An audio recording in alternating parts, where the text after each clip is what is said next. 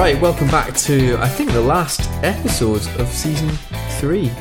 What a sad day! It is a very sad day, Tom, but the sun is shining. It is shining. I'm uh, joined by my colleague Ryan Halliday, Hello. um, inputting his dulcet tones into what we think will be quite a useful, use, uh, useful closing episode for everybody who's uh, who's been engaged with this series so far.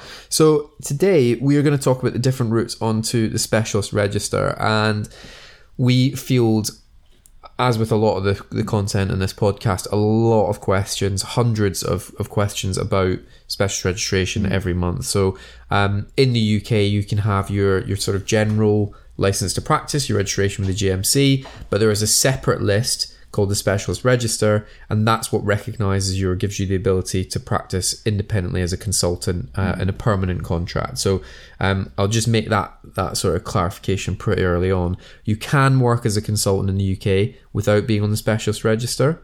However you would only be able to take a fixed term contract You can't take up a substantive position. yeah, you can't take a substantive position exactly. And a lot, a lot of trusts. You know, if you're on the specialist register, you're you're hot property. Um, Yeah. People, people will be um, will be very interested to speak to you about any jobs with them. And I think for international doctors as well, it's really important because um, your your long term plan may not be to stay in the UK. Yeah. Um, being on the specialist register is going to give you huge benefits um, if you want to go and work in the UAE, for example. Yeah, I think that again. So, as with all of this, personal preference comes into it. If your plan is to come to the UK, work for a couple of years, and then return to your own country, CESR's probably not the most impor- important thing to you. If you're if you're looking to come for a couple of years so that you can get in the specialist register and that allows you to access a higher salary in the country that you're from, that's different. In which case, CESR probably is is one of the best things for you.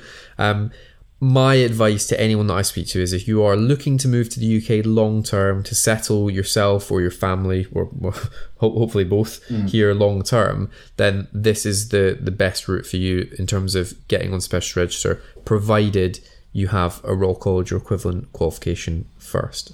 So there are a couple of different routes. I'll kick us off with the CCT because that's the one that a UK doctor would take. So hmm. it won't be relevant to any senior doctors hoping to move to the UK. But if you're a junior doctor and you are looking to become a consultant and, and gain access to specialist register, this would be the path that you would take. So the CCT is a certificate of completion of training. It's also known as a CCST, but um, completion is certificate of specialist training. But they are both exactly the same thing. So it's just two abbreviations for the same thing. And um, a CCT is awarded when you have gone through a UK training program with the deaneries and sat your final specialty exam uh, and become a consultant. You are automatically given access to the specialist register. Uh, and that's pretty. I think that's pretty much all all you need to know at this point. Is there anything you want to No, throw into the mix? I don't think so, Tom. I think that's covered it off quite quite nicely. Good. That's not often I'm concise. Um, as far as international doctors go, and I expect for somebody in your position as a listener who's who's hoping to move to the UK, you you kind of have two two routes to, to special registration. One is CESR CP, and the other is CESR Core. Now CESR is not a it's not a chicken salad.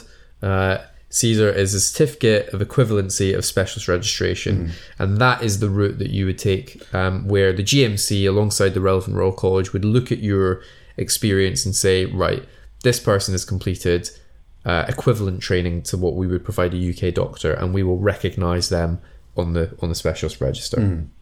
Um, it's it's not an easy process. It's very much tailored to the individual. Um, that sort of assessment of of skills and exposure in different clinical scenarios requires you to submit quite a lot of documentation. We're talking, I think, average applications are about ten thousand pages, so it's not an overnight um, thing. It can take between. Generally, my advice if somebody's coming in at a senior specialty doctor level or a consultant level who's hoping to go through CESR, you're looking at, at I mean, at the very least a year, but Yeah. you're more likely two or three years. Just to caveat on that as well. I mean, I I know we get a lot of inquiries from doctors who have started the process without ever having worked in the UK. I, I, I have very, very rarely seen anyone be accepted uh, without having worked in in the NHS. And, and again, this is just um, a constraint on time, documentation. The the chances of, of being accepted is, is very, very low. I think I've seen probably two applications in 10 years that. Yeah. have been approved without somebody working in the UK for a portion of time. So our kind of advice would be if you are a senior doctor that's looking to get on uh, onto the specialist register, don't apply for CESR from outside the UK. No. You need to get into the system first. So the idea, and I guess it will highlight the difference between the two CESR CP and CESR on its own. Um, basically, CESR would be if you've completed all of your specialist training overseas, um, and it's not been within a GMC approved training post or, or UK approved training post. Um, and so you are going to need to evidence, as I said, that equivalency that what you've done would be the same as what, or equivalent to what a doctor in the UK would have done. Um, CESR CP would be for somebody slightly more junior, where maybe you're halfway through your training um, and you're able to come in at an ST3 level, so halfway through the UK training program, and you would conclude the second half of your training in the UK, having started it overseas, and that, that's quite an important differential.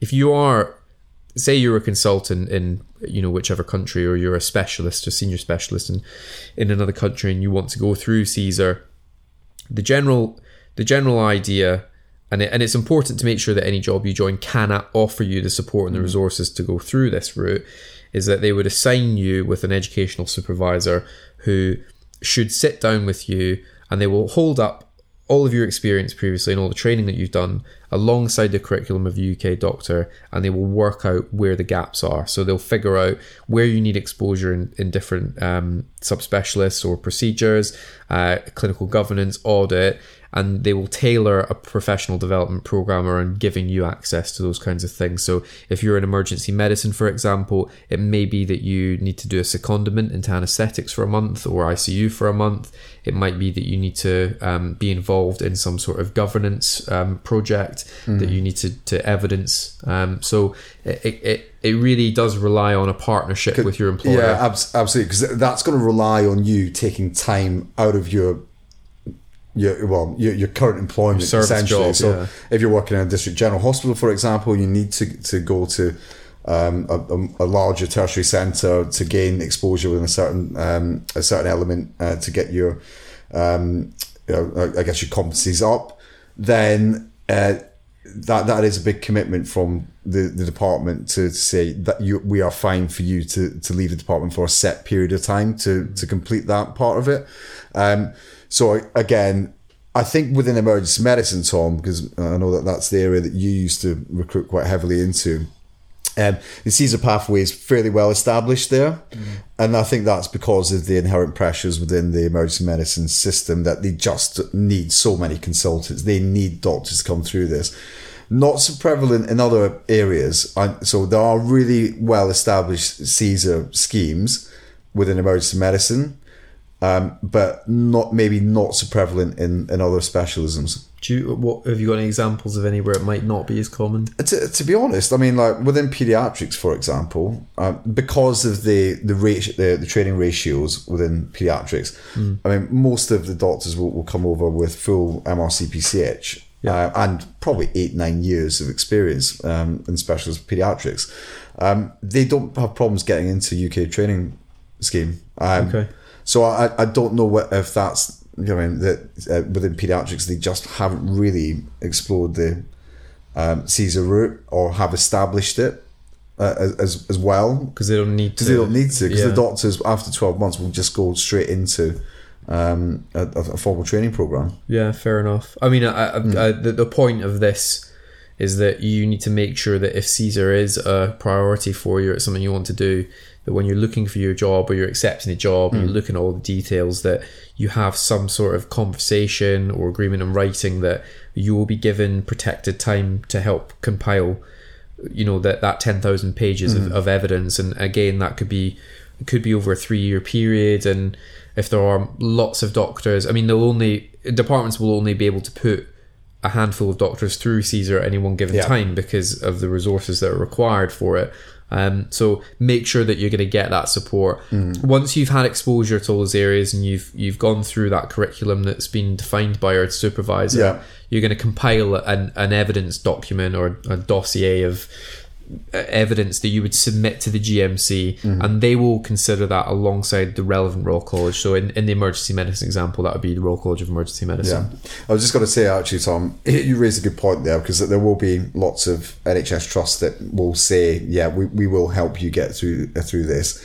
Um, a really good question to ask at the interview stage is, is ask, just ask them how many how many doctors have actually gone through your CESR program and gone to the specialist register. Um, Yeah. I know I, I was speaking to um, a trust in the Midlands. Um, well, I actually went up to visit them a few weeks ago, um, and they have had a really successful CESR program. Actually, they're now the, the lead clinician was an international medical graduate that came through the original CESR program. So, Amazing. um, I mean, there are really, really good success stories like that.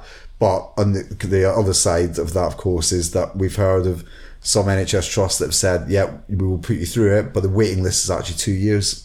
So you arrive and you're expecting Hmm. to start this two or three year journey, and actually it'll take you five years because Yeah. you won't get access to, to the program for, for two years after starting. So, I mean, like Ryan said, some of the best programs are run by people who have gone through that process themselves because they inherently know exactly what is required Yeah. to, to to be approved by the GMC on on that list and.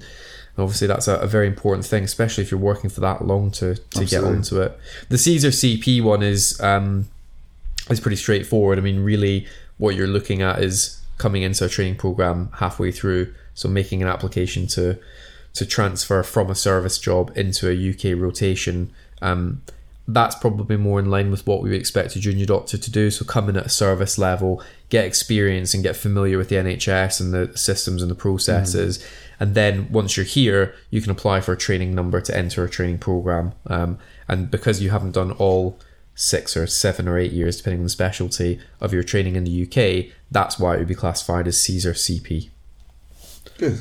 Um, so that I mean, that's as that's as as simple as we can make it. There are a lot of more details that we could go into about it. It's quite a complicated um, subject. Again, if you want more information, give us a call, send us an email, get in touch with us through social media. Um, we'll, we'll give you the best advice we can. If you jump online to the Royal College websites um, and to the GMC website as well, they do have uh, particular documents per specialty to outline exactly what you would need to submit in order to get approved. Um, so whether that's gastroenterology or emergency medicine or pediatrics or radiology, there, there's a very comprehensive list of what you would need to do and what's expected. And depending on your background, obviously every doctor is different. You could probably look at that and work out Yeah. how hard it might be. Um, and I, I guess, kind of just to sign off in that, really, Tom. I mean, I think the prospect for IMGs um, in the UK to actually um, get onto the specialist register are really, really good.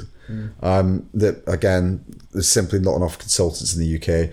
Uh, the NHS is very much aware of the need to um, kind of grow grow their own um, uh, NHS consultants. So um, it's a really good time to join. It's a really good time to ask about these things, uh, and NHS Trust will want to support doctors where they can. Yeah. Um, the one of the questions that I do um, that I do get asked is which route is the best route to take. So is it better to go through CCT or CESR CP or CESR uh, on its own? Honestly, in my opinion, from a recruitment point of view and uh in terms of the value, they're all pretty much exactly the same. If you're on the specialist register, you have demonstrated a very, very high clinical capability in terms of acting independently within your specialty. So I wouldn't, I don't think that if you were applying for a job and there's somebody who's done CESR and someone who's done CESR CP or someone who's done a UK training, it will come down to the interview and how you present yourself. They they won't they won't ask you what route you took. They will just want to know that you're on that that list, and and that's a really important thing. Um, in terms of applying for um, for CESR and the kind of the e portfolio uh, that you need to build up, uh, you the things the kind of things that you want to start thinking about early on are logbook. So um, compiling uh, if you're a surgeon, for example, what kind of surgeries have you been involved with? What were the outcomes? Recording, you know, times in theatre, for example. Uh, cumulative data sheet. Um, so that should be signed by your training program director. Uh, educational supervisor reports, um, feedback from from peers, from nurses. Uh, you, you want to make sure that you contact your educational supervisor um, to, to give you advice on on you know what are relevant bits to submit and, and maybe what what you can leave out of that. Uh, it's all done online. Um, there'll be a um, an online portfolio, as I say, and I think you should. Well, you're supposed to contact the GMC to let them know that you're doing that, so that they're aware that you are compiling evidence for a a, a particular folder. So, um, yeah, it's quite quite a lot to take on. Yeah, I think that's it. Um, but again, choosing the right NHS trust and the right CESR program, then uh, you're going to get all that support, aren't you?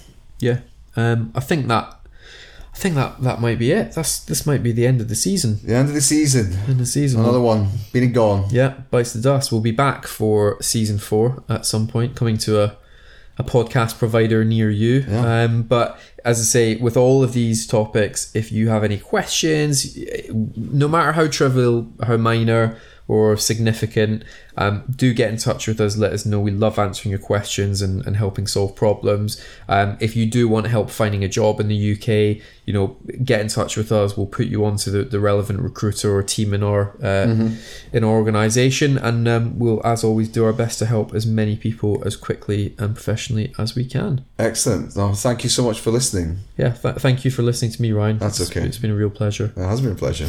Hopefully, we will uh, team up again in season four. Can't wait. Okay. See you next time. See you next Cheers. time. Bye.